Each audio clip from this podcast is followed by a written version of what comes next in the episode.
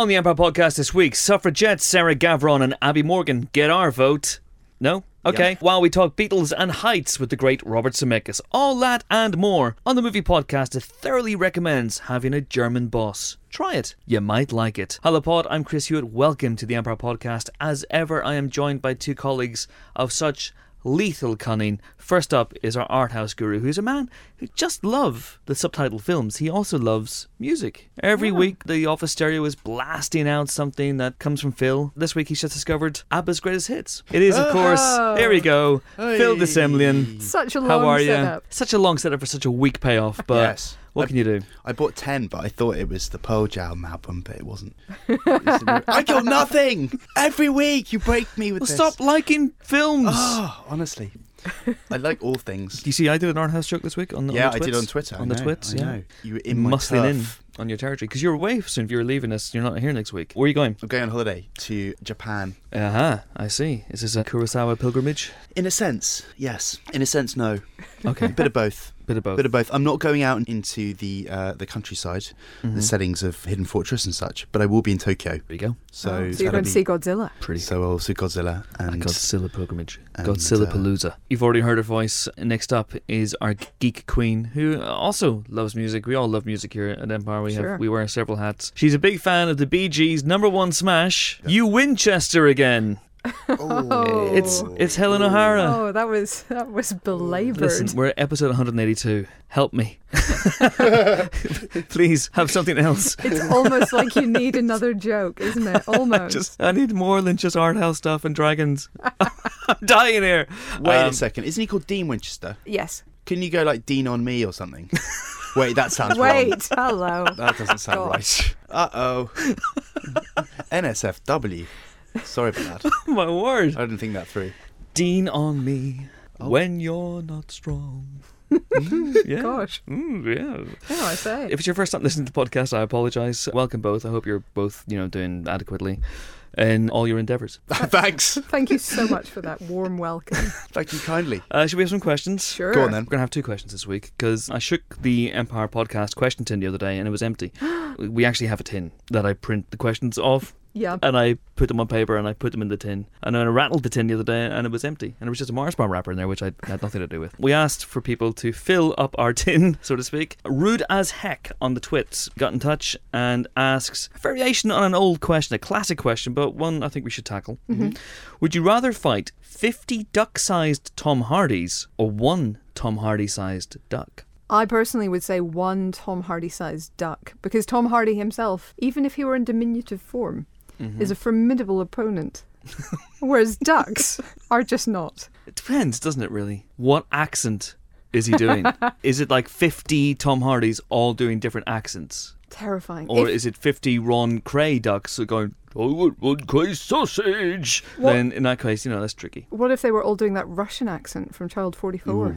That would be terrifying. That would be terrifying, oh, yeah. Or Bane, 50 Bane ducks coming at you. I'm going to kill you now!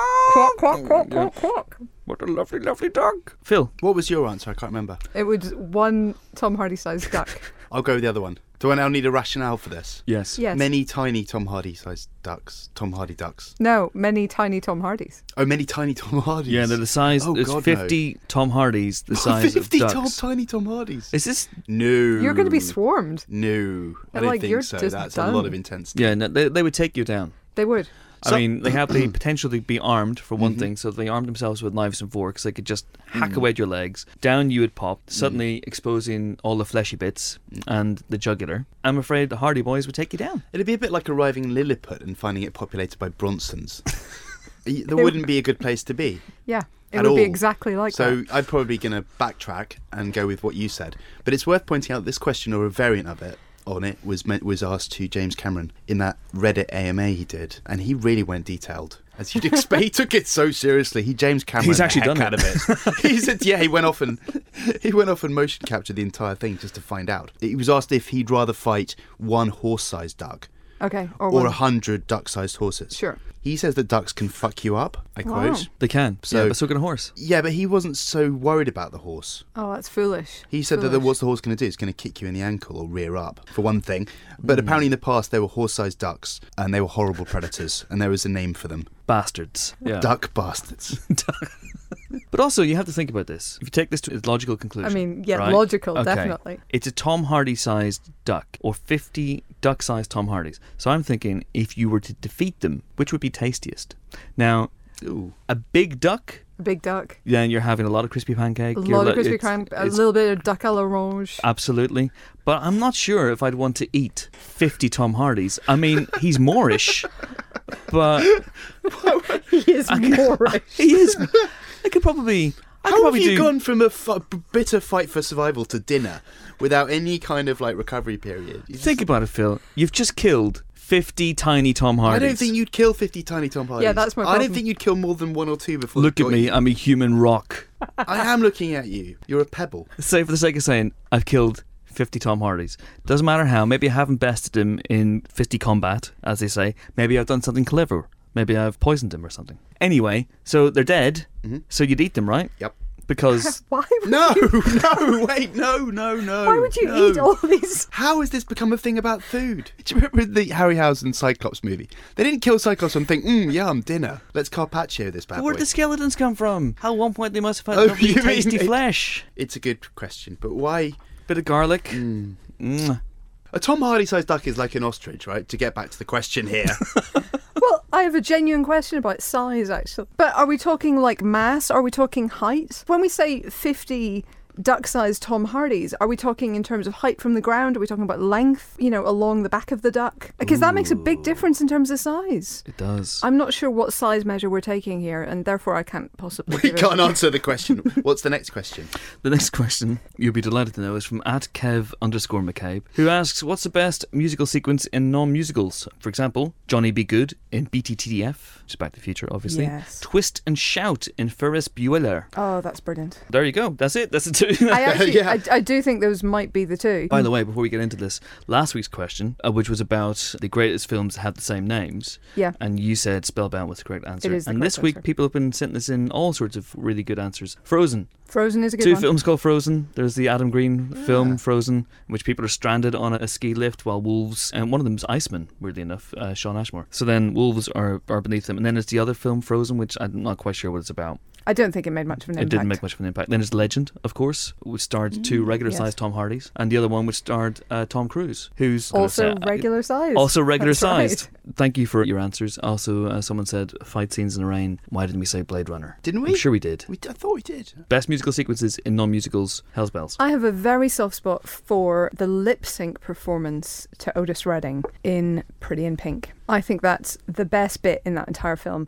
So much about the rest of the film annoys me to death. Mm-hmm. She cuts up two really nice dresses to make one hideous monstrosity, and this is supposed to be her big win at the finish. And everyone's like, "Oh my god, you look so cool!" And no, she doesn't. She has never looked cool. It's now been thirty years, and at no point in fashion during that time has that dress ever looked other than shit. Let's be honest here. Also, Pretty in Pink, I'm not sure that's the right colour for her, but whatever. The ducky scene with the lip syncing with the Otis Redding is easily the best bit in the film. Okay. Good one. They're often the best bits in films, aren't they? These yeah, moments. they can be. I think I've got three that are all the best bit in the films that they're in. Okay. One of them would be Hall & Oates in 500 Days of Summer, Mm-hmm. uh, which I love, which Joseph Gordon-Levitt sells and is beautifully done. When he looks in the mirror and the reflection is Han Solo looking Yeah. back at him and it captures that sense of the infinite possibilities of love. How are we going to define this, by the way? Do we need to? Well, I'm just wondering, for What's example. with you and your rules, I'm sorry. you Mr. Ruly Rule Maker? But does it have to be diegetic or non diegetic? For example, Johnny Be. Good, Marty McFly's playing the Mhm. guitar, that sound is coming from him. Yeah. Twist and Shout, again, that's being performed on the float. Either. You want to just throw it open wide open. No, I think it probably does have to be. Because otherwise They're it's in the just his sync, yeah. director's choice of song over a Like, scene. so I would allow, for example, Tiny Dancer, Yep. but I would not necessarily allow a montage just cut to a cool tune, and I'm totally blanking on an example, although there are many. and with Martin Scorsese. Scorsese. Anything any- Scorsese, yeah. Okay. So I wouldn't allow that if it's a montage. Mhm. If it's like walking into Copacabana and you can hear the music playing, that's fine. I have a couple more that have just come to mind. Well, I don't know. Some like it hot. Is that a musical? Because there's several musical numbers. I, I've never thought of it as a musical. No, I haven't either. So I, f- I would put in. But hey, nobody's perfect. So I would put in uh, probably I'm Through with Love from that, I think is brilliant. Also, what might be the correct answer is the Marseillaise in Casablanca. People out there are probably thinking right now, that's all well and good, Helen, but what about Phil's other two suggestions? Let's get back to them. this is a good one though, but I mean, is it diegetic if it's in Hot Rod, for instance? If it's John Farnham's You're the Voice, where's the music coming from? There's people Yeah. singing at one point, Yeah. but who's playing They're, the they're lip syncing to it. Yeah, Absolutely. But where's the music coming from? Where does that fit into your Well, root Hot Rod framework? breaks every major rule of filmmaking, as we all know, and gets away with it. Yeah, I would say that's a good example. Do love that. And the other one is Justin Timberlake in Southland Tales, doing that weird sort of dreamy sequence to The Killers. Do you know the one I mean? Where he's I walking do, through, and there's it's a little bit like it's a similar vibe to the strange dream sequence in Big Lebowski. I suppose it does. A little bit. Yeah, a little bit. That sort of otherworldly vibe. Isn't it weird that Justin Timberlake is often the best thing in a bad movie? I give you the Love Guru. Oh yeah. Who would have thought? He's in In Time, isn't he? Yes, he is. the Doesn't- Andrew Niccol film. Yeah, He it's isn't not that yeah. brilliant. Well, no, no, isn't. maybe not in that one, but in bad Doesn't- movies, he's usually really good. I got a couple. I mean, there's loads, and people are going to be writing and going, "How did you miss that again?" Shawshank, for example, the bit where Mm. the, the opera is played. I think it's from the Marriage of Figaro. It's played over the the prison loudspeakers, and all the, the people stop and they go, "Oh." And then Morgan Freeman does the voiceover and it's lovely. Uh, Bill Hader was obviously part of Hot Rod, and he and Kristen Wiig do a great lip sync scene in Nothing's Gonna Stop Us Now. There's tons of great fun things. I'm always mentioning Top Secret in the podcast. Yes. It has so many good songs and musical sequences, including probably my favourite is the bastardization of Are You Lonesome Tonight? Which I, I love Skeet Surfing, I love all those Yeah, songs, yeah. but th- I love that song so much with the Shop at Macy's. And Shop at Macy's and Love, Love Me Tonight. Me Tonight. Is your kitchen a sight? It's amazing. Christine, John Carpenter's Christine, lovely use of uh, 50s rock and roll songs. And that Christine, the evil car, plays to either lure people in or let us know, the audience, what she's thinking at any given point. Blue Velvet, you're talking about great lip syncing scenes. Dean Stockwell, lip syncing to In Dreams and Blue Velvet is, is fantastic. And Anchorman has a couple as well. There's Afternoon Delight and Anchorman. You're talking about musical sequences and non musical. They cut out of Anchorman 2 a fantastic musical number in which Ron and the gang discover what it was to be gay. It's every bit as amazing as that sounds. And they cut it out. It's in the different version, but it's it's very good. On a Shawshank connection, Rita Hayworth in Gilda. Yeah. Put the blame on me at the end is uh, stunning. Stunning. Or Michelle Pfeiffer in Fabulous Baker Boys. There's very many. Does it count if they're actually just singing and they're singers? No, This- if it's not a musical, if it's not a musical, Yeah, it if it's just like one So- song, if they just Yeah. do Or like Cameron songs. Diaz in The Mask. Yeah, or Yes. indeed Jim Carrey in The Mask. Sure. That's what nine entries. I'm sure you have many more that we have missed. So by all means, do send them in. We'll hopefully read out the ones that we got wrong or forgot on next week's show. if you wish to have a question read out on the Empire Podcast, do send them in. Please leave the 50 duck-sized Tom Hardys for a few years. We're on Twitter as at Empire Magazine. Use the hashtag Empire Podcast or we won't see it. We're on Facebook. Empire Magazine, and you can email us podcast at empireonline.com. Right, it's time now for our first guests. Sarah Gavron's Suffragette is the tale of the brave women who put everything on the line to secure the female vote in this country. It's out on Monday. It's got an all star cast Carey Mulligan, Meryl Streep, Helena Bonham Carter, Brendan Gleeson, Ben Whishaw, Anne Marie Duff. Anne-Marie Duff. Romola Garai. She's in Romola there. Garai, absolutely. Gavron and her writer, the brilliant Abi Morgan, came into the booth to talk to Phil recently. Enjoy. We're delighted to be joined on the Empire podcast by Sarah Gavron and Abi Morgan, the director and screenwriter, respectively, of Suffragette. Welcome. Thank you. Thanks for you. coming Nice to be in. This has obviously been about a six year process of bringing the film to the screen, and you've had many different drafts. It was going to be told from the perspective of Romola Garai's character Mm. rather than Carey Mulligan. Is that a film that, that you could see being made? Would it have lost a lot of its power telling it through her eyes? Well, Abi had written this character of Maud who was in those drafts, and she seemed like such a contemporary and exciting way into the story. This ordinary woman who had no entitlement and, and was willing to sacrifice so much. So we became excited about telling her story, didn't we? Yeah, and I also think when we started to align this kind of upper middle class woman with this working class woman, you realise that the kind of breadth of journey was sort of greater for Maud. Yeah. You know, we created a character who was actually anti suffrage in many ways at the beginning of the film and then gets more and more drawn into it and that infects Alice and so economically it became really interesting for a woman who would be incarcerated as you would be if you were going to join the militant suffragettes that would create real jeopardy about your career whereas it wouldn't for a kind of upper middle class lady who was a lady of means so it put a lot more pressure on that journey as well which seemed more interesting one of the challenges is just settling upon an entry and an exit point Mm. for the story Mm. because you could run up until mm. suffrage is, mm. is implemented, mm. which you don't do. You could start at the very, very beginning, which you don't do. I- what's harder, to find the entry point or the exit point? Well, I think one of the brilliant things that Abi did, because this movement spanned over 50 years, you know, and you could have told it in a long TV series, but Abi found this moment of change, this critical couple of, well, year and a half really, that led up to the death of Emily Wilding Davison, and when militancy was at its height. And I think in some ways, you know, I've worked on a number of biopics. We've worked on an adaptation before, so you have a framework, but often it's a huge framework, as Sarah said. So what you're trying to do is find the kind of compelling moments of change. And what was very useful for us is when I when we started to look at this period moving into militancy, there were like three or four very key historical moments that I just kept on thinking, and I think Sarah did as well from reading them, was they were just great visual epic moments. So you've got everything from the night of the broken panes when they paraded up Oxford Street mm. and broke windows, right the way through to a big riot at the Houses of Parliament, through to the kind of beautiful derby. And immediately you start to realise that actually they also have tonally, they have very different feelings to them. You know, you have the affluence of Regent Street, you have the kind of gritty kind of centre of power in Westminster, and then you have the kind of beautiful, sort of sedate kind of mix of classes at Epsom. And so all of those I thought they're just beautiful. And they they really became for me my touchstones. And I think certainly within the film they become what is a very gentle and very seemingly quite quiet journey of a quiet woman. Actually as her journey grows they start to sort of reflect and parallel the big historical moments. Yeah. and so it's I think it's as much about Maud's relationship with these big moments as history as well as her kind of growing movement towards becoming a true suffragette. Black Friday, which I think has been stolen by Amazon since then. yeah, yeah, Black Friday Black Monday I mean But it's, Black you know, Monday, okay. yeah, Yeah, yeah. that Yeah. was an astounding sequence, and it was yes, as Abi says, it was it was something we absolutely wanted to get into the film mm. because just seeing the brutal way that the women were treated and those accounts that we read in the Museum of London, you know, there were diary, unpublished diary accounts of women who'd been through that and been assaulted Yeah. essentially by the police. Really, it was visceral and made you realise what they went through. It's such a powerful and important story. And I wonder, as a filmmaker, you made a documentary in Greenland, which is not something a lot of filmmakers have done. You shot part of Brick Lane in, in West Bengal and had an encounter with a cobra, I understand. Yes, that's right. I want to hear more about the cobra.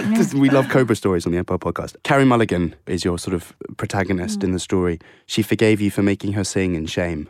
Take it. Yeah, she definitely forgave me. I mean, I think what's exciting about Carey as an actress is that she somehow manages to kind of traverse something that feels both period and contemporary, and she has that quality. She's very of the now, and it's partly because I think she's so centered as an actress. And you know, having worked with her on Shame and seen her in Shame and seen the way she ad- adapts and evolves a character, it was really exciting to bring the suffragette film because in some ways, I think you know, you know that you're up against a lot of baggage and a lot of expectations. You know, we expect to see corsets, we expect to see ladies with tambourines, we expect to see the kind of Mary Poppins view of the suffragette. And I think, you know, all I think actually all of our actresses in very different ways cut ag- against that. Certainly Meryl, you know, is an amazing advocate for women in the industry, and Carey has that kind of raw vividness, and Helena is an amazing character actress, and yet here I think she's, you know, in a really stripped back performance. And then you've got and Romola, so it's a real hmm. ensemble piece for those actresses. Yeah, absolutely. It's a great cast. The thing that struck me about it is it has a very modern aesthetic. Reminded me a little bit of some Paul Greengrass movies. I mean, you clearly were moving, trying to get as far away from the kind of handsome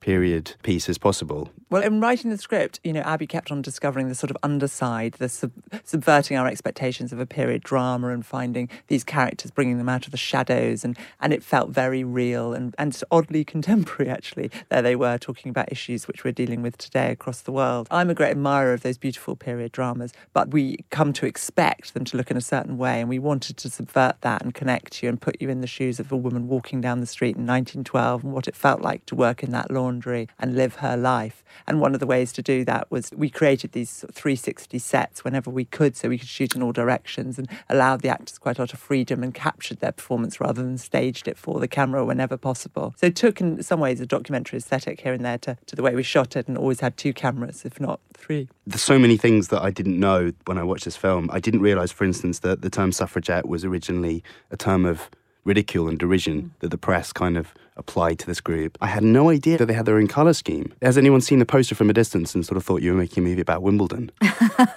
Good point, actually. It's the green, green, purple, and white. Yes, very true.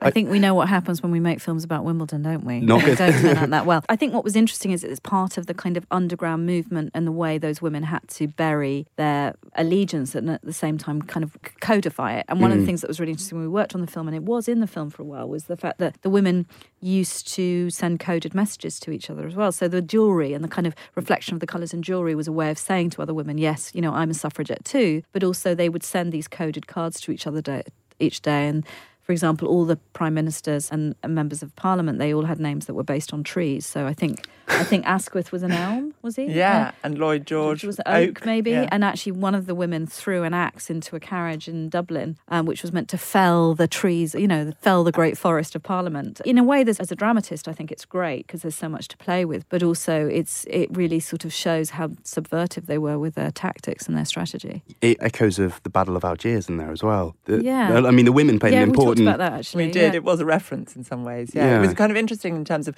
reference films. As a director, you move through different films as they become relevant to whatever project you're doing. And that on one hand, you had those big battles and, and scale, and then on the other hand, you had we were looking at female-centric films like Silkwood or Mm. Norma Rae, and you know, films about women Did you- did- finding their voice. Did you talk to Meryl about Silkwood? We did talk to Meryl about Silkwood. Yeah. What did she say about making a film about a female protagonist then compared to now? Is I mean, you've both sort of mentioned how hard it is to get a film made without a male Mm. lead. Has, has that really changed much in the since sort of thirty years since then?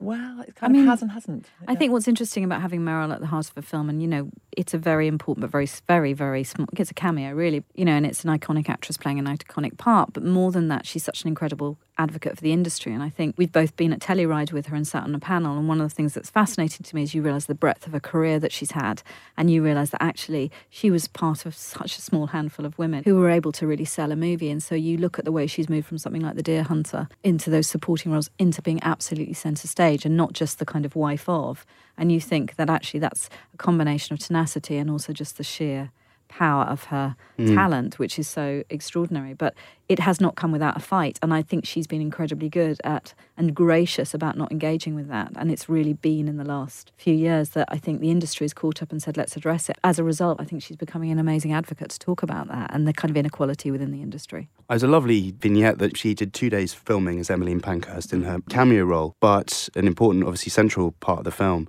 And then she stayed an extra day to do mm. the rever- reverses Yes, with the well, with the extras. I know. I mean, she did the off-screen speech so that the supporting artist had her to respond to. Well, initially on the first day, we shot the supporting artist responding to her, but then we wanted our key crew, our ensemble, to respond to her, and she wanted to be there, so she did stay that whole evening just delivering the speech over and over again for them, which is extraordinary for an actress to be that generous. I mean, uh, well, they are. She's very generous, and they are often, but that really was beyond the call of duty. I heard a wonderful quote the other day from someone who said, What's the point of this film? Women have got equality. and actually, you know, I think on many levels, it's very easy to say I feel really equal with my partner, my my lover, my wife, my daughter. I see her just the same as I do my son.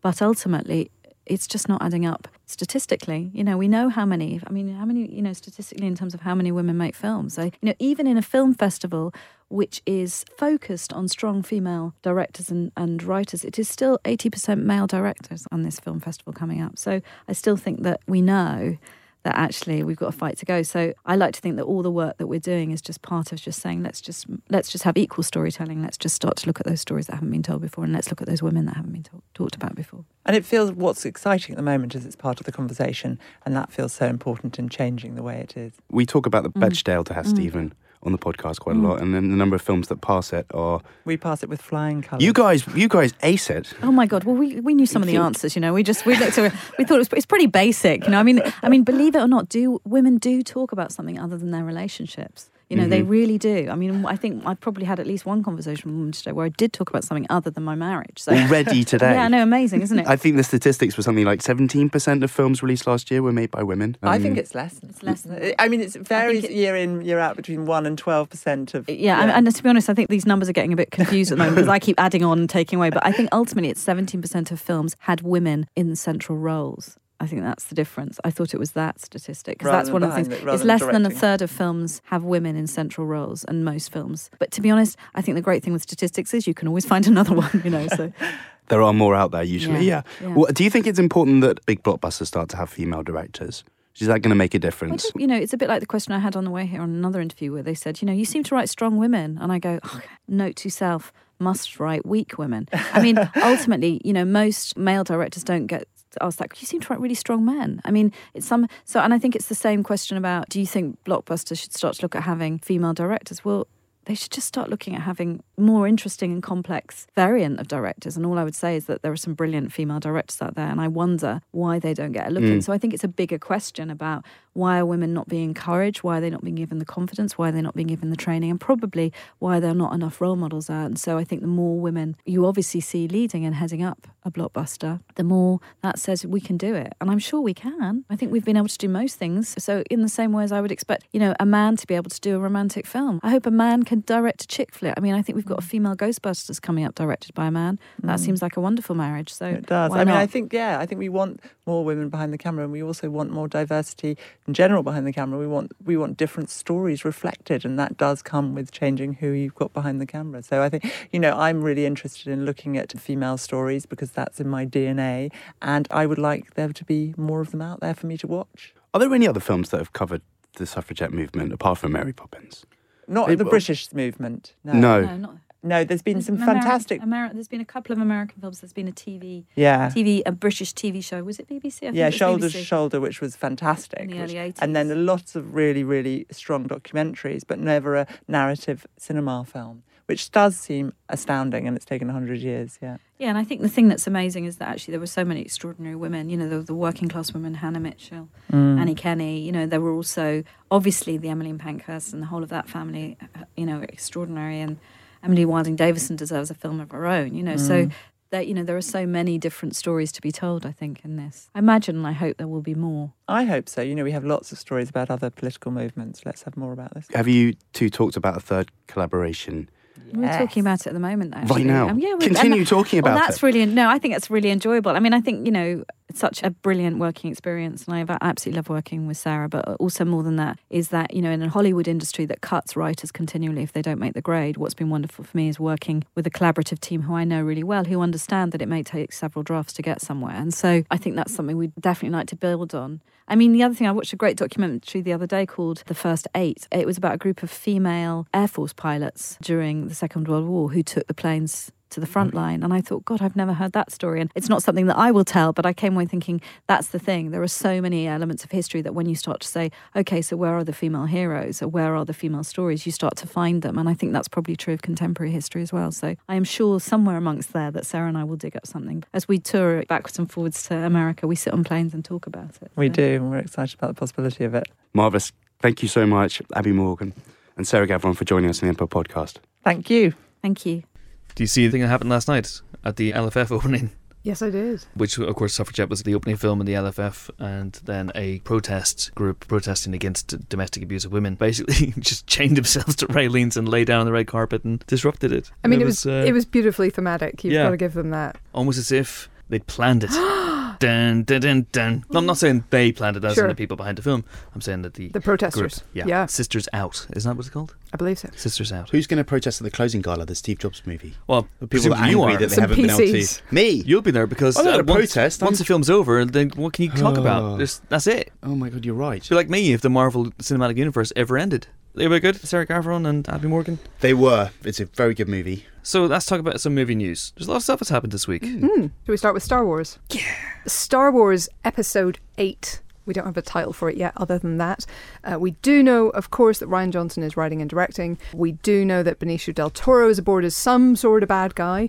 And of course, Daisy Ridley will be reprising her role in it. But she will not be alone among the girls. Because we now know that Gugu Mbatha Raw will be joining her. She is, of course, the gorgeous and very, very talented star of Belle and Beyond the Lights. And I give you her previous CV because we have no idea what part she'll be playing here. Because, of course, it's well under wraps. It's under more wraps than a Pashmina factory. Hmm. Vader, She's Vader. Chewbacca, I mean, I think that would be a waste. Leia. That would be acceptable, but Okay. unlikely, if I'm honest. I mean, you tried. Isn't Rian Johnson in London at the moment? There's I a lot of people in. London. Scott Derrickson's here prepping Doctor Strange who's about to shoot. Pass. We should just ask him.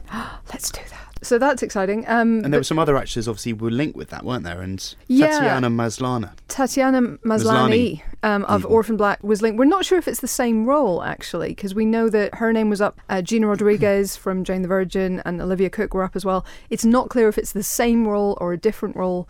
We basically have no information on that. The one thing we did hear this week is Benicio del Toro, who was talking to us about Sicario, his new film that's out this week, said that Johnson's approach is to bring a cool sci-fi realism to it. He's apparently uh, he's one of those new talented people that Star Wars is hiring to infuse the franchise with new steroids. Yes. Now that is illegal, so we don't He's, actually. learnt, he's in Sicario. He's learnt nothing. I know. Come on. Drugs are bad. Just say no, Benicio. Anyway, it's very exciting, and she's a very, very, very good actress. So I mm-hmm. am personally quite happy about that. Absolutely, it's it's all good. Episode eight, Benicio del Toro is likely to be in Guardians of the Galaxy two as well, isn't he? Or Volume two, to give it his, his correct name. Hey, Sure. look, He is. Here's me talking about the Marvel Cinematic Universe. I learned something about him that's as well. out about five weeks, maybe even less, after Episode eight in 2017. So if you like your Del Toro space operas, then you're in for a treat. Hmm. I, just, I learned that he goes around. He likes to go around Disneyland with Rod Stewart, and Rod Stewart picks the rides apparently. But Del Toro's going to own Disneyland. He's in all of the major franchises from now, so there could be its own corner,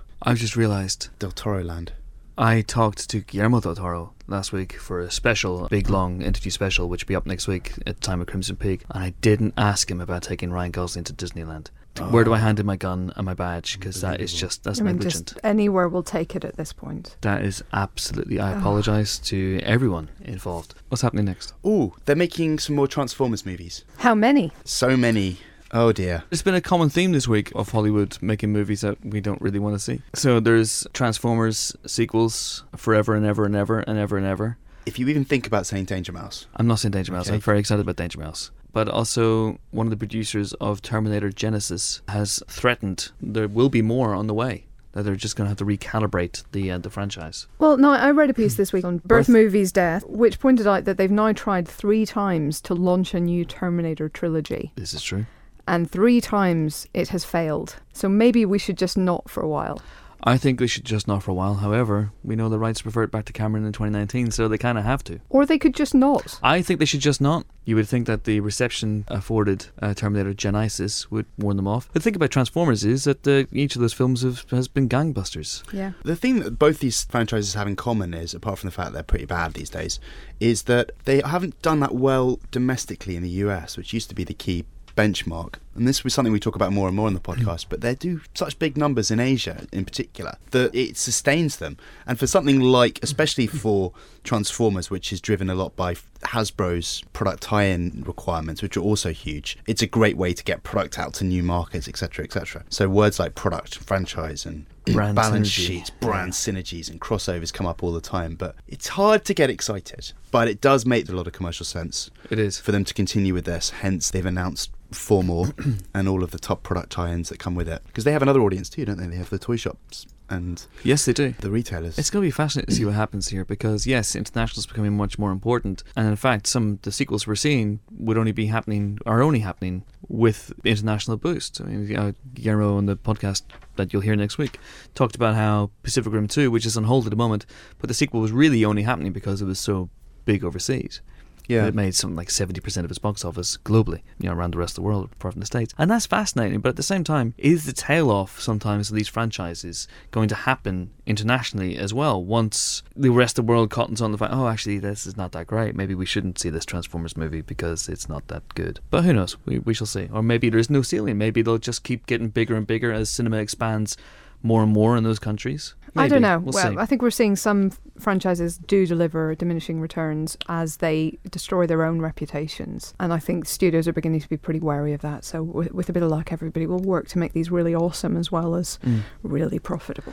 One of the things I love about this Transformers thing is, and this happened a couple of weeks ago, we didn't really discuss it in the podcast because it happened after we went live. News broke that so Akiva Goldsman was the head of. They basically they assembled a writing room to thrash out the next few Transformers movies and spin-offs and solo films and all sorts of stuff. Amazing writers in the room like Robert Kirkman and you know Marcum and Holloway, all, all people like that. And then uh, Akiva Goldsman appointed himself to write Transformers Five. That's the way it looks anyway. Could be good. He does have an Oscar after all. I would like to talk about Fast and Furious 8. And why wouldn't you? I, I would always like to talk about Fast and Furious, you know me. There has been a little bit of up and downness with the job of directing it, basically. James Wan and Justin Lin have both passed on it. Jaume Collet-Serra was up for the job, apparently, also passed. He's got other stuff on. You've got uh, James Wan is doing The Conjuring 2, Robotech, and Aquaman. Justin Lin has Star Trek Beyond, and Collet-Serra's doing The Shallows. So they are busy. But there was a director shortlist that sort of leaked last week. It had names on it like Louis Leterrier and Ericson Core, who's got the Point Break film coming out soon, Adam Wingard from You're Next. But it appears and we're going by Vin Diesel's Facebook here, which is a fount of truth. It appears that it is going to be F. Gary Gray, who did the Italian Job remake, and of course, most recently, Straight Outta Compton. So he is coming mm-hmm. off by far the biggest hit, I would say, of his career, at least critically, if not financially. I, I imagine it's close to the Italian Job. Anyway, that seems like a pretty good fit. He's worked with Vin Diesel before on A Man Apart in 2003. Mm-hmm. They apparently get along well. He will be the one who is tasked with making it even bigger and explodier. Good luck, sir.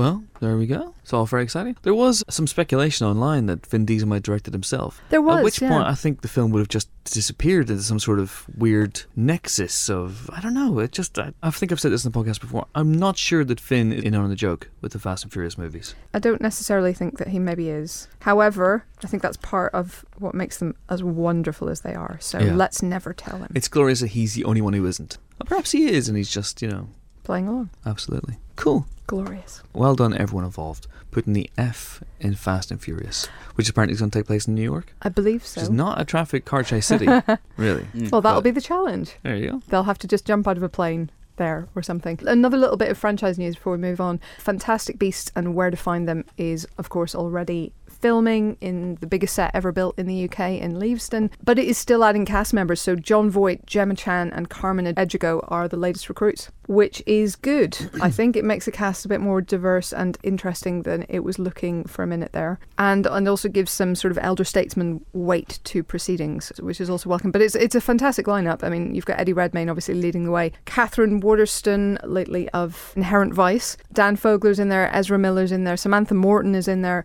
It's a very very good lineup. Yeah, looking forward to that. Cool. And speaking of Warner Brothers and Ezra Miller, The Flash has a director It at does. long last, and it's Seth Grahame-Smith. the man behind Abraham Lincoln, Vampire Hunter, and Pride and Prejudice and Zombies on the page. The man who wrote the script of Dark Shadows. Mm-hmm. Not a director on the big screen No. prior to now, it's fair to say, but he's now going to be directing a superhero movie. It's a superhero movie. Like Ezra Miller is the Flash. Don't get me wrong. That's an interesting concept. It's it's something I'm interested in seeing. But there is a really successful Flash right now on TV. He's doing really well, and I'm not quite sure why hmm. you would be so unjoined up a little bit as to have a competing Flash. I guess there have been many in the comics, but still, it seems a little odd. There does seem an element of the left hand doesn't really know what the right hand's doing. On the other hand, I have heard talk that there might be like a giant multiverse thing that They could build a Crisis on Infinite Earths or something, I guess, which they, would be. they might be going towards that. So there'll be multiple Flashes and multiple Batman and, and all sorts of stuff. And I mean- that, that'd be interesting. It Um, would. It, it would be. I mean, those comics are mental. They have that, and Marvel don't really have that. I mean, Noah Feige's talked about opening up multiple universes with Doctor Strange and parallel dimensions and whatnot, and you think that maybe how they might get around recasting people. Yeah, But- but, in the case of both publishers, they did these Infinite Earths to deal with the problem. They did it to clear up, you know, half a century of conflicting, ridiculous writing. They Mm. did it to wipe out half of their back catalogue and make something that made sense. Yes. Why would you voluntarily bring that in if you don't need it? So what you're saying is you'd rather this Flash had Grant Gustin and was just a big screen version of a TV show. I mean, I would kind of like a little bit more joined up thinking, I guess, but perhaps that is unrealistic. It just it just seems like a very odd situation to me to have two versions running at the same time in a world where we are at this point attuned to expect some kind of coherence. Okay, I'll still go see Yeah. it, so you know, it doesn't ultimately matter, I guess. absolutely. As X Men and the Flash TV show have, have shown recently, you can do incredible things with, and the the uh, Age of Ultron with speedsters on the big screen these days. So Yeah. it- it's exciting. Seth Grahame-Smith. I mean, I think it's fair to say we're not fans of his written work, but Pride and Prejudice and Zombies will hopefully be good. It's Ooh, based on his book, obviously. It is but, based on uh, his book. Um, I have I have real hopes of that because I think the cast are great, and they I was actually on set, and they have a great sort of look to it, a really nice sort of aesthetic to the whole thing. Yeah. Really clever casting in that as well, and and a director who seems to have a really clear vision of what he's doing. So I have real real hopes for Pride and Prejudice and Zombies. I didn't like. Dark Shadows. I didn't like Abraham Lincoln Vampire Hunter. Let's hope for the best for for the Flash. I think it's fair to say not many people did. So Yeah. But you know, clean slate and all that. So fingers crossed that the Flash will be good. Phil, you've uh, anything? I don't have strong feelings on that one, but I am excited about the Danger Mouse movie that we've already touched on. Yeah, that's hugely exciting. I just love Danger Mouse. Also, some other spy news this week. Daniel Craig has started his, no doubt, long and arduous press tour for Spectre with an interview in which he kind of implied that he was at least weighing up his future as Bond, which isn't really news to anyone because I think we all expected this would be his penultimate film. But it did sound rather as if it might even be his last from the way he was talking about it. Admittedly, he is just at the end of the process. They obviously film quite close to release, unlike other franchises, and he's probably completely knackered. And he's quite a blunt speaker. Mm-hmm. And those were his initial thoughts. There was a there was talk a while back of Eon making the two, this Bond and another Bond together. Like a back to back kind of Yeah, which Three other franchise has kind done of that? Superman sort of thing. Pretty Back- much. Back to the Future did it. yeah. Back to Han- the Future is a good example. Yeah. Lord But of the Rings. I think he, yeah, Lord of the Rings, The Hobbit. I'm not sure that was supposed to be three films. and he said that described it as madness, and they were never going to be able to do that because it's too hard. Who knows if he'll be back or not? Mm. And he said that he, any advice for the next Bond was just not to fuck it up. He's right. I mean, you can't say he isn't right. When He's he's, right, he's To right. To be fair, no Bond yet, not even Lazenby, has fucked it up. That's so, true. Mm-mm. You know, the movies may not have always been great, but very hard to quibble with the actual Bonds. So, you know, good luck, Idris. There's a man who wouldn't fuck it up, if ever there was Nah. one. He'd cancel fucking it up. 007, what is he doing? He's cancelling the apocalypse, sir. Is that what the kids call it these days? Beep, beep, beep, beep, beep, beep, beep, beep, beep, beep. Breaking news, breaking news. Yes, it's the breaking news klaxon. We spent a lot of money on that. Mm-hmm. Money well spent, believe me. It is now Friday, the day after we record the main podcast, because Hollywood's done what we ask Hollywood to do repeatedly, and they have released new information. But it's information that's right up our street, isn't it, Helen? Helen's here It with me. Hello. Phil has gone to his art house apartment or Japan, one of the two. The information that came about last night, there's a whole bunch of release dates and announcements from Disney slash Pixar slash Marvel. The main one being that there's been some release date jiggery pokery Mm-hmm. with Marvel because they have dropped in to their phase three in 2018 Ba ba ba. Ant Man 2. Ant Man and the Wasp. Correct. Thank you. And that will be coming in July 2018. July 2018, Ant Man and the Wasp, which is a fantastic band. I love their first album in particular. So this will be Paul Rudd teaming up with Evangeline Lilly's Hope Van Dyne, or I guess we can call her Hope Pym, can't we now? She probably reclaimed that surname. Maybe. Yeah. Maybe she has, maybe she hasn't. Who knows? Maybe we'll find out in Ant Man and the Wasp in July 2018. But this is this is interesting. Ant Man's done very well around the world in terms of it's outgrossed the first Captain America, it's outgrossed the first Thor movie. Yeah. It's probably performed, I think, slightly better than Marvel were expecting, especially given all the hullabaloo with you know Edgar Wright leaving and whatnot. So now here we go. Ant Man and the Wasp is coming in. So this puts paid first of all to scurrilous rumors I'd read that Ant Man may be bumped off in Civil War. Probably Yeah. not then. Probably not. Unless the name is a fake out and it's actually going to be the Wasp. Probably In- not. Indeed. Well, it could be Hank Pym as Ant Man. We don't know. we don't know. That's true, It's but just a unlikely. suit. It's just a suit. That's happening, and it is the first. It's going to be the first Marvel movie, cinematic universe movie, to have a female superhero in the title. Yes. It took them eight years, no, ten years, ten years, but 10 you know years. they're getting there. It does mean that Black Panther has moved to, it will be February now of 2018. So the It's same year, forward. but before that. Sorry, Yeah. it's, it's come forward. It's come forward. But Captain Marvel is March 2019. Yes. Captain Marvel, which was going to be the first female superhero name thing for Marvel, Sure. is now going to be the second. But for solo, For solo one, of course, Jessica Jones is the first solo one on the TV, and that's coming out in November. sure. I do wonder if that means that that's be- uh, a tougher nut for them to crack than maybe they thought. I mean, I don't see why it would be, to be perfectly honest. But it may just be that they feel like Ant Man did so much better than they expected that they want to just capitalize on that as quick as possible. Yes. Okay, so we're, we're now in phase three. We're going to hit phase three with Captain America Civil War. Then it's Doctor Strange. Then it's Guardians of the Galaxy Volume 2. Then it's Thor Ragnarok. Those are both in 2017. Then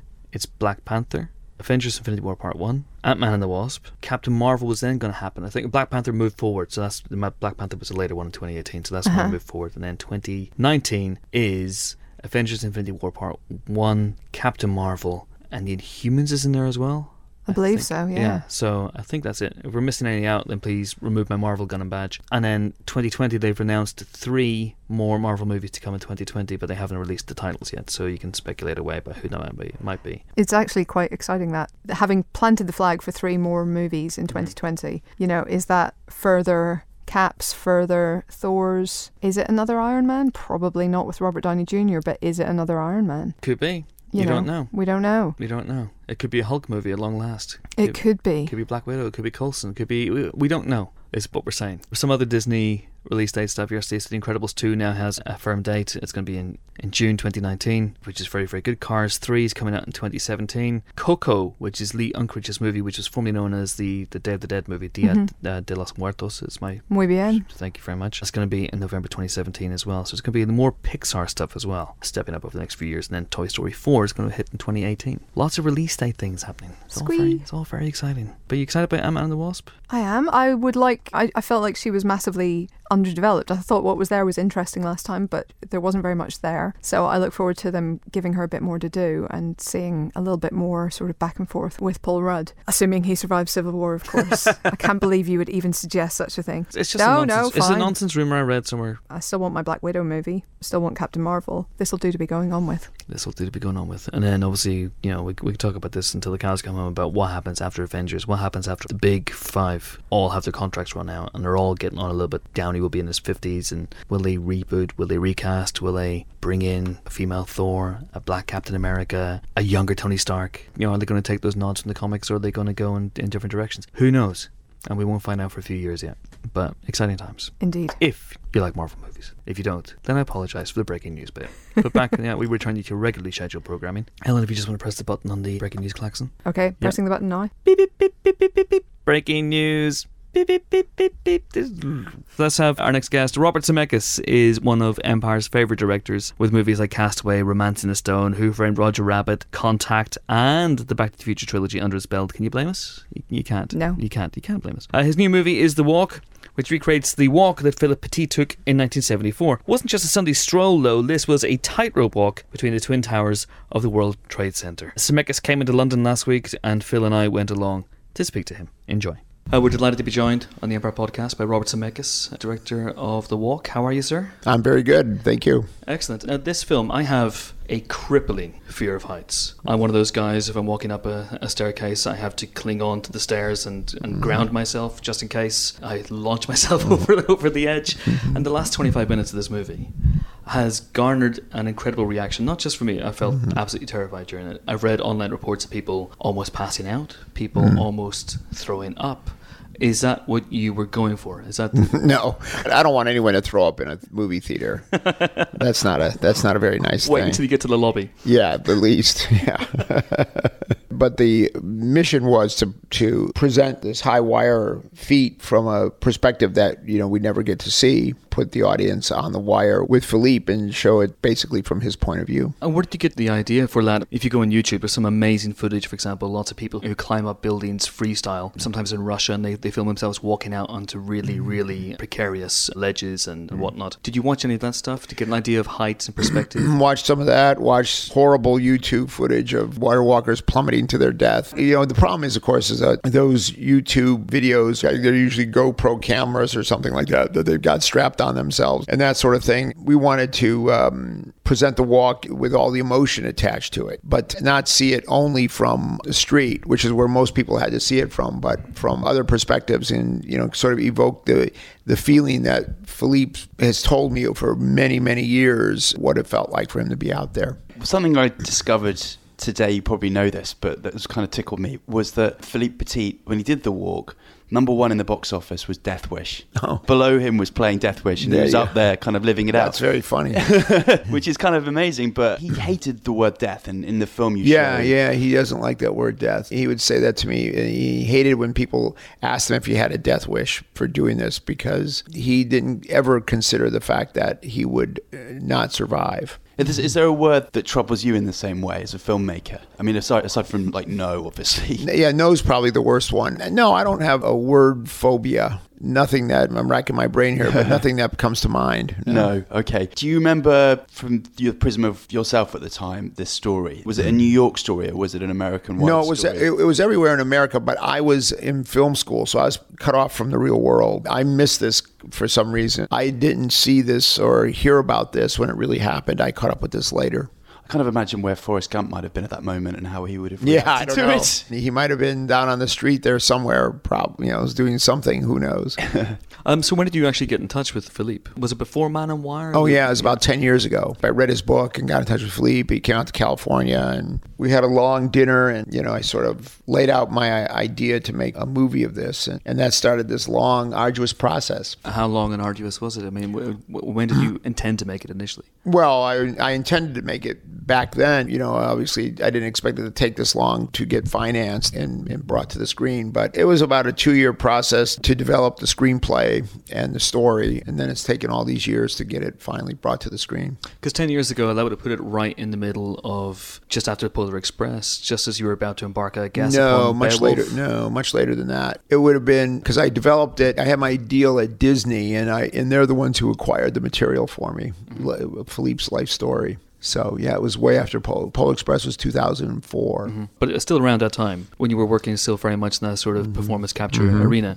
Was the idea uh, even back then to do it live action? Was that the only way to really? No, I was considering everything. I was Yeah. considering everything, and I was able to use my performance capture studio to do little uh, animatic scenes for this movie, and you know, I had actors come in and work the scenes out, and then I would shoot them with a camera, you know, virtual camera, and cut them, and kind of built like a huge animatic of, of, of almost the entire movie. Can we talk a little bit about the 3D uh, in Yeah. the context of 3D? Because obviously it's a useful tool for filmmakers, but Right. a lot of filmmakers, it's more of an add-on. It feels rather than integral Mm-hmm. Right. to the actual storytelling. Just can you maybe talk about how sort of important the 3D is to this particular story? Right. Well, from the get go, from the very beginning, I saw this as a 3D movie. So when I was shooting the movie, the 3D was always designed from the beginning. Everything was designed to accommodate the 3D. And, you know, that's very important. And, you know, my belief is that 3D is an emotional decision that a filmmaker makes in the beginning, you know, when he decides what sort of format he's going to make his movie in. And the job is, of course, to enhance the emotional story. But this was always going to be in 3D. And I thought it would be a story that was made for 3D. This is the kind of thing that 3D does really, really well. I imagine this movie appealed for several reasons. One, Philippe's story is amazing. Two, the opportunity to really convey height and depth on mm. the big screen in a way that we haven't really seen before. Back in 2006, just five years after 9/11, how much did the actual the idea of almost paying tribute to the twin towers themselves? How much did that lodge in your mind? No, I always intended it to be a love letter to the Twin Towers because that's what it was when Philippe did it. Philippe always referred to the towers as living entities. He always referred to them as his partners in this performance. I took my cue from that and I thought that's what we should do is we should just celebrate the towers. We don't have to only remember them in tragedy. We can remember something that was actually very poetic that happened there as well. It's also kind of a love letter to the Statue of Liberty, isn't it? Which was a gift from the French. But the French, yeah. To the Americans, and you've made the point that Philippe was kind of another gift. Right. Although it not according to the, probably the New York Police Department in the immediate aftermath. But Right, right, so right. I, I'm interested in, in that framing device of having Joseph Gordon-Levitt up on the torch, delivering a narrative, sort of direct to camera, Right. and, and how that sort of played out for you as a director and your relationship with him as an actor. How long that took to shoot, how you directed it. We shot everything on the Statue of Liberty in one day. You know, that's where he's just great. You know, he's astoundingly great at, well, he's great at everything, but he's really great at, what, how should I say this, hosting a movie. We just knocked that stuff off. You know, he was really into it. He, the idea of it was, you know, something I think that Philippe would do, you know, doing something poetic and outrageous. That's what he does. When I wrote that, I thought, well, this is something Philippe would do. Philippe would say, oh, you want me to tell the story of the towers? Look, here's what we should do. Let's go up to the top of the Statue of Liberty because the towers will be right behind me. It'll be a lovely backdrop. And so that's sort of, sort of where the idea came from. I think it's it sort of sets the tone for this sort of fanciful story that, you know, is about this guy. How important is it that the audience liked him as a character? Because You mentioned he's passionate and single-minded and Mm-hmm. a creator and a free spirit, but he also had another side to him, didn't he? He could be sort of selfish, and he did things that were unfortunate, I guess, in the immediate aftermath. Mm-hmm. Um, what was your sort of take on that, and, and did that character change during different iterations of the script? Well, you know, the character that I thought the audience can identify with is the one that I portrayed. I've always subscribed to Alfred Hitchcock's answer to that question. You know, Hitchcock was asked this story about Cary Grant because he was a jewel thief, and people were saying, How can you expect us to identify and root for this character because, you know, he's a thief? And Alfred Hitchcock said, Audiences love characters that are good at their jobs. And I think that for the audience to be engaged with Philippe at the end when he's on the wire, and to be riveted to him and his plight in the whole thing can only work if you're with the character. So, however, the movie developed Philippe, you know, the audience is obviously with him. And I don't think they want him to fall off the building at the end.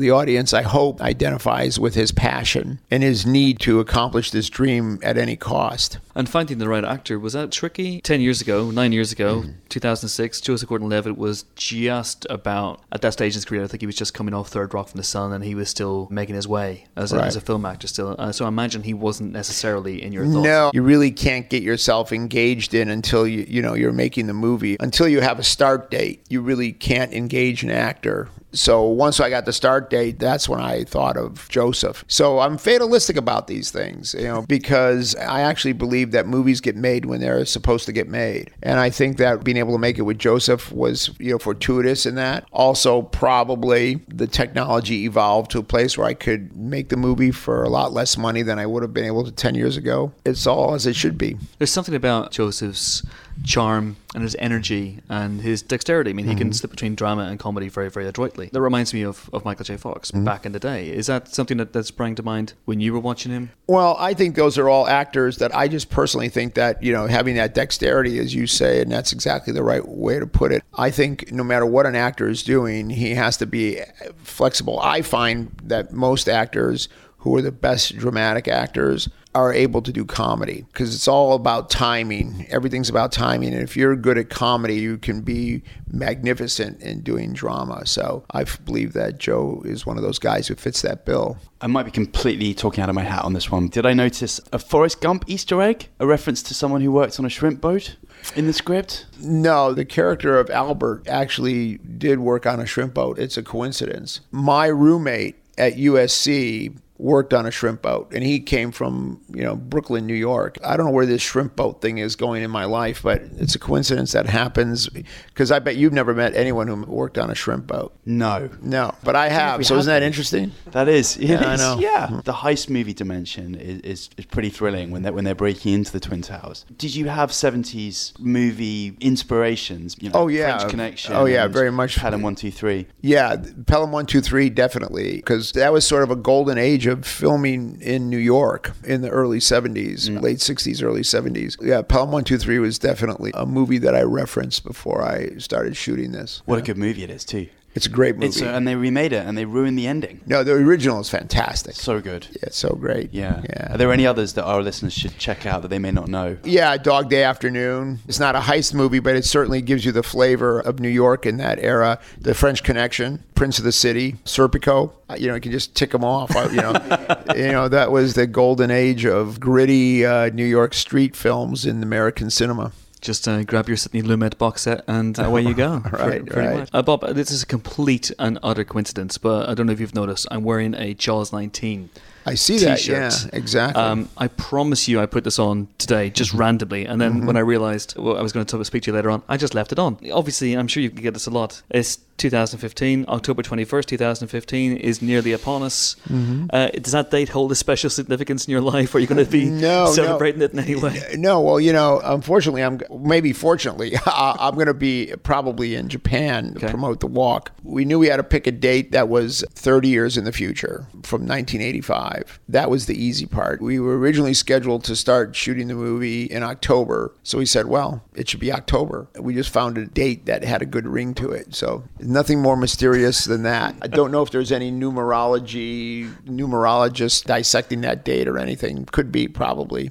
Uh, Who knows? Yeah, who knows? I'm sure you Yeah, can right. do all sorts of things with with numbers if you have the time and the patience. Exactly. You can make them make anything. In terms of Back to the Future 2, I spoke to Bob Gale recently. Just the number of things that you guys got right Mm-hmm. in your predictions about 2015 It's pretty astonishing. It has to be said. Yeah, we. I think we hit about fifty percent. Yeah, which isn't bad. Yeah, which is pretty astonishing. And they were all just jokes. They were all just jokes. So does that mean life is just a joke? Who knows? You know, maybe that's you know maybe that's the best way to just think about the future.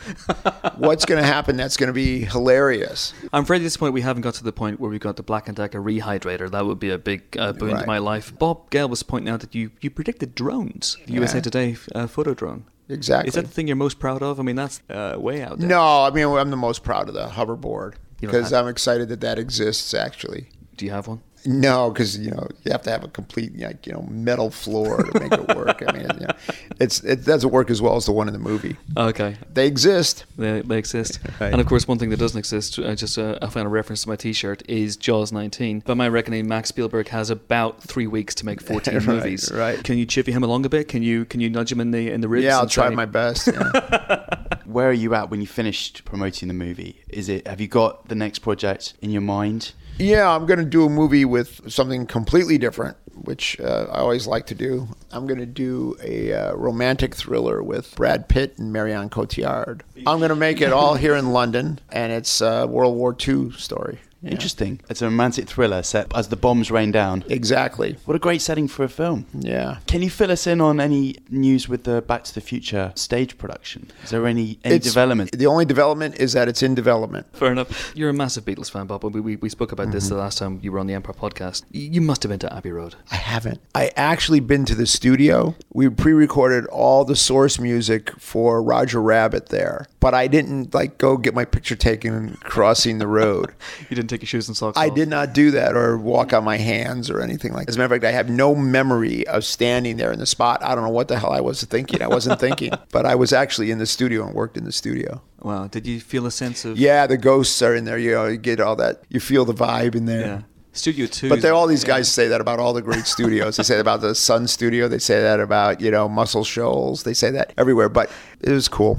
Have you been to Liverpool? Have you done anything like that? Haven't been to Liverpool. Okay. that's on my list. I'm sensing an itinerary forming for you next time. Well, you know, listen, I'll be I'll be able to like go on the weekend when I'm working here, right? Yeah, absolutely. Yeah, It's yeah, a lovely just zip city. over there. There's, a, there's a museum, there's a Cavern right. quarter, there's there's That's all right. sorts of stuff. It's it's pretty amazing. I would like to see that there's John's boyhood home is a museum, I understand. It is, yeah. Yoko was telling me about that and she said that she's very proud of that and she said that I would love it. I would definitely have to go see that. Can I just say that may be the best name drop in the history of this podcast? That is extraordinary.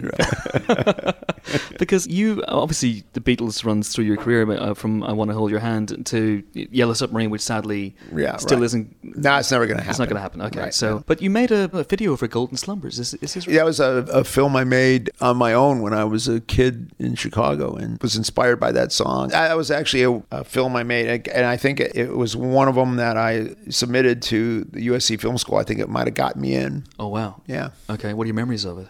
Of the movie? Of the yeah, of Golden Slumbers now. just got a bunch of friends of mine and we were running through a cornfield and and I shot it in 16 millimeter and that was Wow. a big deal. That's Yeah. pretty amazing. It Must have cost a bit for a Well, young because of it, kid but I had a yeah. job at a production company who did sort of industrial films, and so I was able to use their editing equipment for free. And the last thing, uh, Bob, before we let you go, is I'm sure everyone on the planet has been asking you this. How's your head for heights? I'm fine with heights. I have no problem with heights. If there's a ledge, it creeps me out. But if I'm like in an airplane, it doesn't bother me. Oh, airplanes are fine. Yeah, Once, once, you're, are once you're contained, you're okay. See, it's the ledge. You see, it's, it's not the distance because you know you would think that if you so do you have a problem looking out of an airplane window? no. See, why is that? I think it's because the sense of containment. Or there's no ledge, Or there's no. I'd never thought of that. right? I'd never thought of that. I'm going to explore that. Right. Thanks. Thanks a lot, Robert All right. Zemeckis. It's been an Thank absolute you. pleasure. Thank you so All much. right, thank you. Yeah, so there you have it. Bobby Zemeckis, Bobby C, a huge Beatles fan, has never been to Liverpool. Right. Okay, so let's talk about this week's reviews now, and let's start with our film of the week, which is not Suffragette, which is very good, or The Walk, which is good, but Sicario.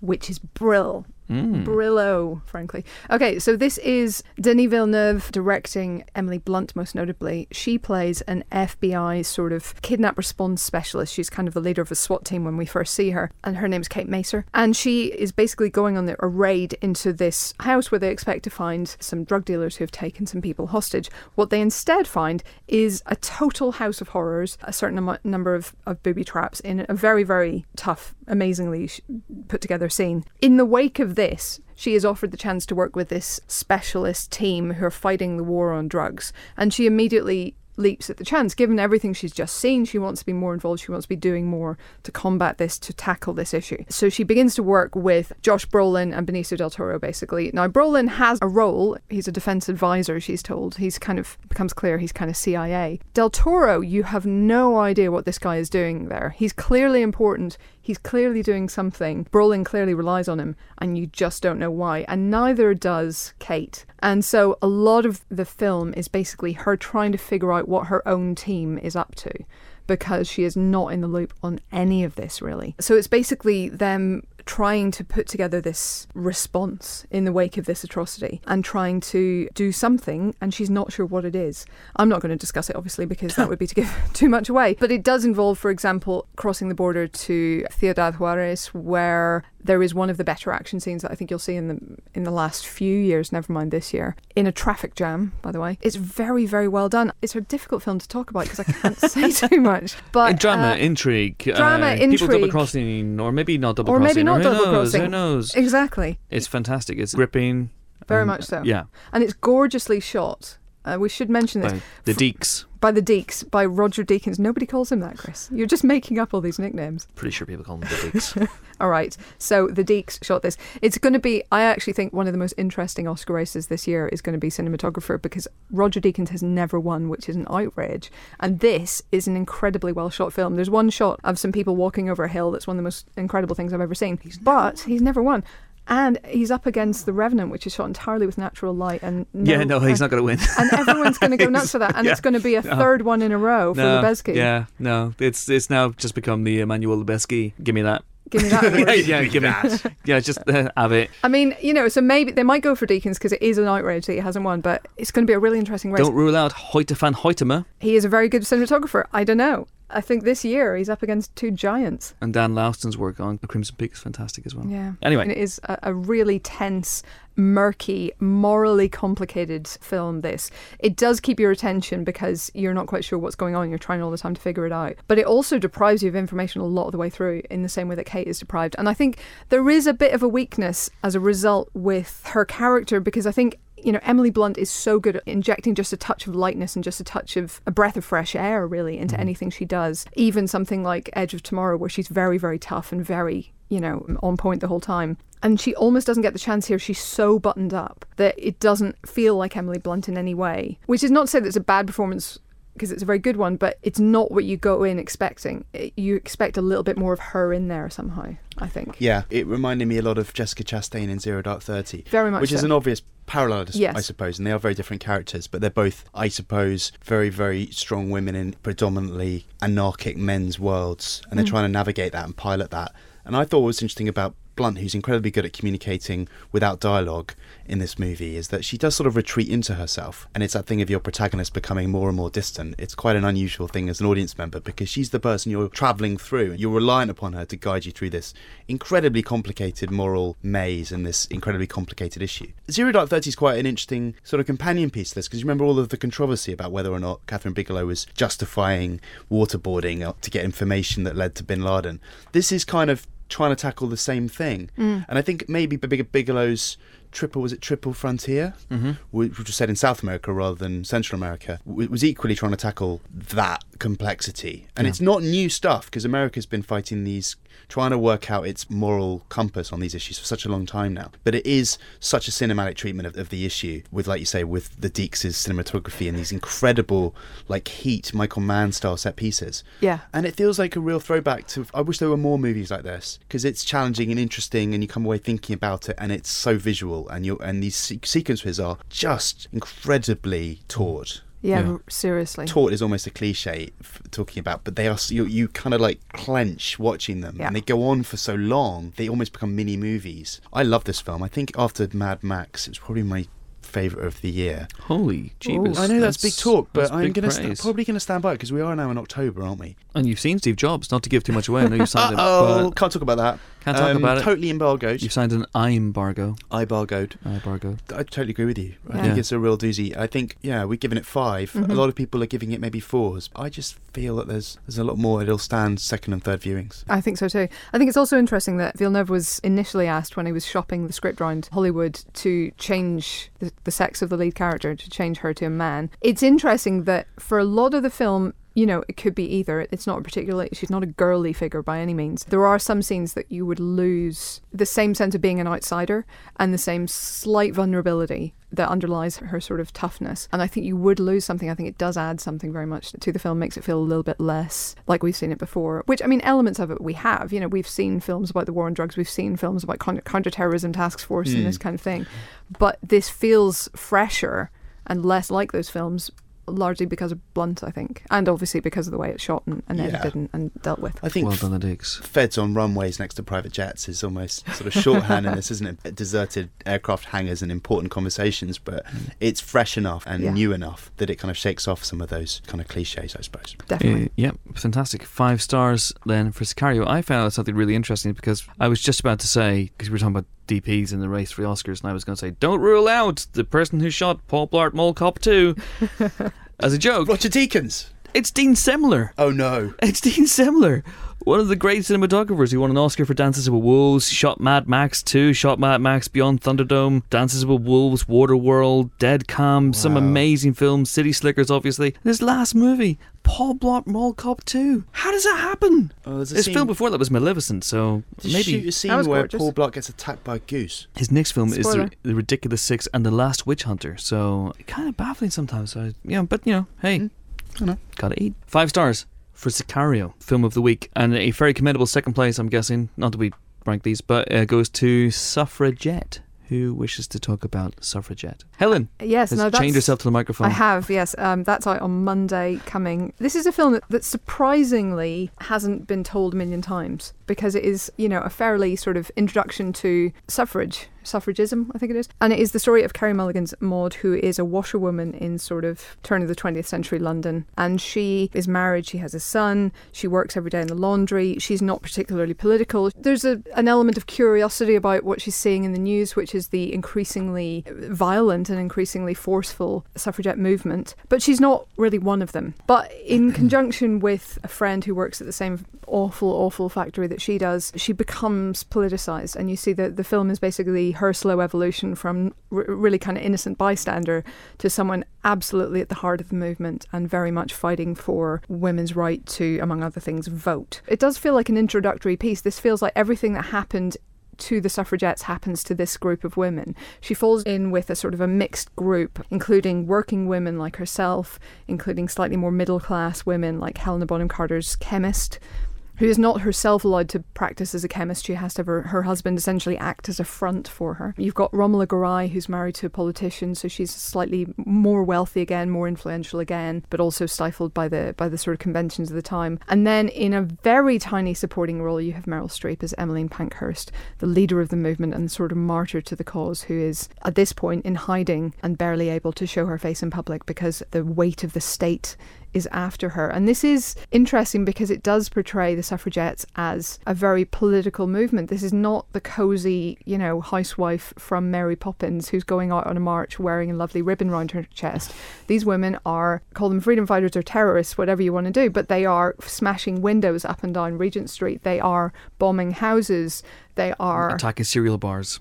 Attacking cereal bars. They have become militant as a result of 50 years of polite protest doing absolutely nothing. It's kind of an interesting thing to see because you don't see women in that role very often. And it was interesting yesterday, you had Abi Morgan at the press conference saying that it's actually quite hard to get a film made where you've got a female ensemble cast and they're not being funny and they're not being romantic. And it is, it's very unusual to see a film like this. So full credit to them for making it, and I hope that it sparks many, many more in the same vein. I mean, all good performances here. I think, you know, Carey Mulligan is obviously the person you want at the heart of something like this. She's another actress like Emily Blunt who's very good at saying a lot without saying anything at all. Mm. When you do also give her a line, she obviously knocks it out of the park. But Anne Marie Duff, I think, is maybe the standout for me. She's a friend at the laundry. You know, she's meant to be a little bit older. She's got a, teenage daughter herself who has also just started work there. She's the one who's more, the more political and the more kind of forceful of the two. But she's also in tougher circumstances in many ways because she's got more kids, she's got more to lose. It's a really tough film to watch at times. If I have a criticism, it would be that I think it, it does try to, in some ways, do too much. I think it tries to introduce us to the whole history of the movement in one film. It's too overly familiar to have the person who doesn't know anything and comes in and has to learn everything, and that's our way into this movement. I feel like we could have been trusted to understand that a woman's right to vote is an important thing and just go from there with people already sort of radicalized. But at the same time, it's an aesthetic choice, and maybe this way allows more people to see this film, to draw parallels to the situation we're in now, and gives it a bit more impact because there's a subplot involving sexual abuse and sexual assault, which is barely dealt with